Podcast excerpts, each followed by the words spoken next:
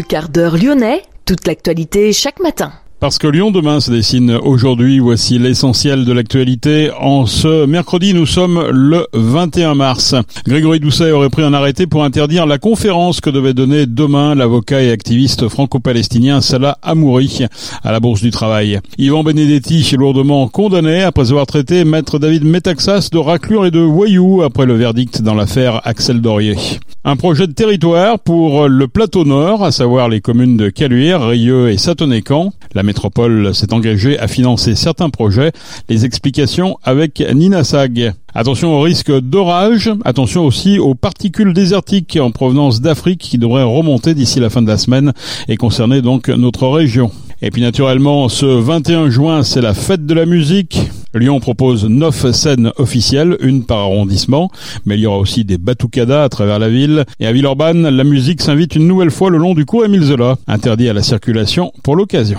Lyon demain, le quart d'heure lyonnais, toute l'actualité chaque matin Gérald de Bouchon. Bonjour à toutes, bonjour à tous. Selon le progrès, Grégory Doucet aurait pris un arrêté pour interdire la conférence que devait donner demain l'avocat et activiste franco-palestinien Salah Amouri à la Bourse du Travail, organisée par le collectif de soutien au peuple palestinien. Cette réunion devait avoir lieu dans la salle Moissonnier, au troisième étage du bâtiment, en présence de Jean-Claude Samouillet, le président d'Amnesty International France. L'organisation même de cette conférence ne respecte pas les règles de la convention d'occupation de cette salle dédiée aux activités syndicales. Autre motif de cette annulation, il existe un risque réel de trouble à l'ordre public. On se souvient aussi de la polémique générée par la venue annoncée à Lyon en janvier dernier du même Salah Amouri. Le maire de Lyon avait dû se résoudre à annuler ce premier rendez-vous qui devait se tenir à l'hôtel de ville. Pour rappel, la Bourse du Travail est aussi propriété de la ville de Lyon. Yvan Benedetti avait traité maître David Metaxas de raclure et de voyou après le verdict dans l'affaire Axel Dorier, cette jeune femme qui avait été traînée sous une voiture sur la colline de Fourvière. Maître Metaxas défendait le conducteur du véhicule. L'individu d'extrême droite a été reconnu coupable d'injure publique et condamné à payer une amende de 10 000 euros. Benedetti devra également verser 15 000 euros de dommages et intérêts et 7 500 euros de frais d'avocat à la victime. C'est un record en la matière, se félicite David Metaxas qui se dit extrêmement satisfait satisfait de cette décision à titre personnel ainsi que pour l'ensemble de la profession. Lyon demain, un site internet, du son, de l'image, un média complet pour les Lyonnais qui font avancer la ville. En mars 2021, la métropole de Lyon avait adopté le pacte de cohérence métropolitain 2022-2026. Ce pacte définit les modalités de travail et de coopération entre les 59 communes du territoire et la métropole. De là sont nés plusieurs projets de territoire, dont celui du plateau nord, regroupant les communes de Caluire, Rieux et Satonnécan. Un projet de territoire fraîchement signé par la métropole de Lyon. Les explications avec Nina Sag. Caluire-et-Cuire, Rieux-la-Pape et Satonnécan, trois communes au profil assez différent qui ont pourtant réussi à trouver un terrain d'entente pour établir puis voter à l'unanimité un projet de territoire pour le plateau nord. Dans le cadre du pacte de cohérence de la métropole de Lyon, ces communes vont ainsi bénéficier d'un montant de 4,6 millions d'euros pour mener à bien les actions souhaitées entrant dans les sept axes définis par la métropole.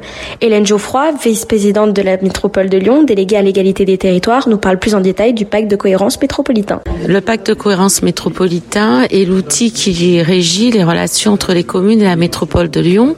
Depuis la loi MAPTAM qui a créé la métropole comme collectivité, les maires ne siègent plus tous forcément à la métropole et il fallait trouver le moyen de travailler le mieux possible ensemble. Et donc, euh, pacte de cohérence a été voté au mois de mars 2021 euh, et dans le pacte de cohérence, il y a notamment euh, un des axes qui est celui des projets de territoire qui permet aux communes de dire les projets qu'elles veulent développer ensemble à l'échelle de, de chaque conférence territoriale des maires et c'est la métropole qui les finance. Ce pacte contient sept axes stratégiques et comment vous les avez établis? Quels étaient les critères Donc euh, la métropole a proposé aux maires d'écrire un projet de territoire qui s'appuie sur sept axes stratégiques qui sont les politiques publiques que porte la métropole, ce sont ses compétences. Donc les questions de revitalisation de centre-bourg, de modes actifs, c'est-à-dire les déplacements, la trame verte et bleue sur toutes les questions d'environnement, l'alimentation, le logement, le développement économique, l'éducation et de dire aux maires voilà les politiques publiques sur lesquelles nous avons les compétences. Dites-nous sur chacun de vos territoires ce que vous souhaitez porter et nous y contribuerons financièrement. Et donc, il y a eu 82 millions d'euros attribués à chaque CTM. Et pour Plateau Nord, c'est-à-dire Yeux-la-Pape, Caluire, Cuir et euh, Satonécan, c'est 4 681 000 euros qui sont désormais affectés. Et chaque et les communes ont dit ce qu'elles voulaient faire euh, sur leur territoire. Et donc, elles ont choisi ici de travailler autour de la revitalisation des centres-bourgs et des trames vertes et bleues. Est-ce que vous voyez euh, un certain enthousiasme de la part des communes ou plutôt une petite réticence? Non, les communes se sont bien. Euh, on a voté les 10 projets territoires depuis décembre de l'année dernière. Tous les projets territoires ont été votés par les 59 communes et les 10 CTM et donc par le Conseil de la métropole.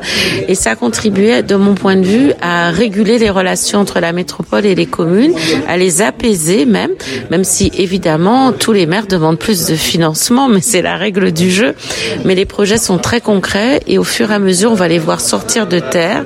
Et je pense que ça va illustrer comment la métropole est en proximité sur les territoires. Cependant, l'enthousiasme d'Hélène Geoffroy n'est pas partagé de tous. Pour Philippe Cochet, le maire de Caluire, et celui de Rilieu-la-Pape, Julien Smati, ce projet de grande envergure demande beaucoup trop d'énergie avec peu de résultats. Philippe Cochet nous expose son avis sur ce pacte. Aujourd'hui, donc, il y a la signature euh, de, de ce projet métropolitain qui, comme je l'ai dit auprès du président de la métropole, en fait, euh, recoupe une toute petite partie de ce que nous avions souhaité, de ce que nous avions euh, proposé. En plus, sur la Donc, le, euh, donc du plateau Nord, nous avions une particularité, une originalité. C'est-à-dire que nous avions réuni les trois conseils municipaux, celui de Rieux, celui de Satonécan et celui de Caluire-et-Cuire, autour de d'axes, parmi les sept axes qui étaient proposés par la métropole pour proposer un, projet d'ensemble. Ce, cette proposition a été votée à l'unanimité, y compris d'ailleurs une vice-présidente de la métropole, euh, donc verte aujourd'hui, et on est allé à la métropole en disant écoutez voilà, donc on s'est mis d'accord au niveau du territoire, voilà ce que l'on souhaite, etc. Bilan des opérations, il n'y a pas grand-chose qui a été retenu. Aujourd'hui, on signe pour quelques euh, centaines de milliers d'euros euh, donc sur un certain nombre d'éléments. Bon, c'est bien, mais ça n'est pas à la hauteur de la métropole. Je pense que si vous voulez, quand il y a autant d'énergie, autant il y a des gens de très grandes compétences à la métropole au niveau de nos services, etc., qui ont beaucoup travaillé sur les trois communes, et en fait le résultat, il n'est pas à la hauteur. Dans le mandat précédent, c'est exactement la même chose, c'est-à-dire beaucoup de paroles, peu euh, peu d'actes. Euh, néanmoins, nous, quand même, on regarde une, traduction concrète sur notre territoire. Aujourd'hui, la ville de Caluire a huit fois moins d'investissement que lors du précédent mandat. C'est pas raisonnable. Et je ne suis pas la seule commune dans ce cas-là. Hein. Donc, dans beaucoup de communes, euh, ça se passe ainsi. Et je trouve que c'est dommage parce que sur le plateau nord, il y avait un vrai esprit.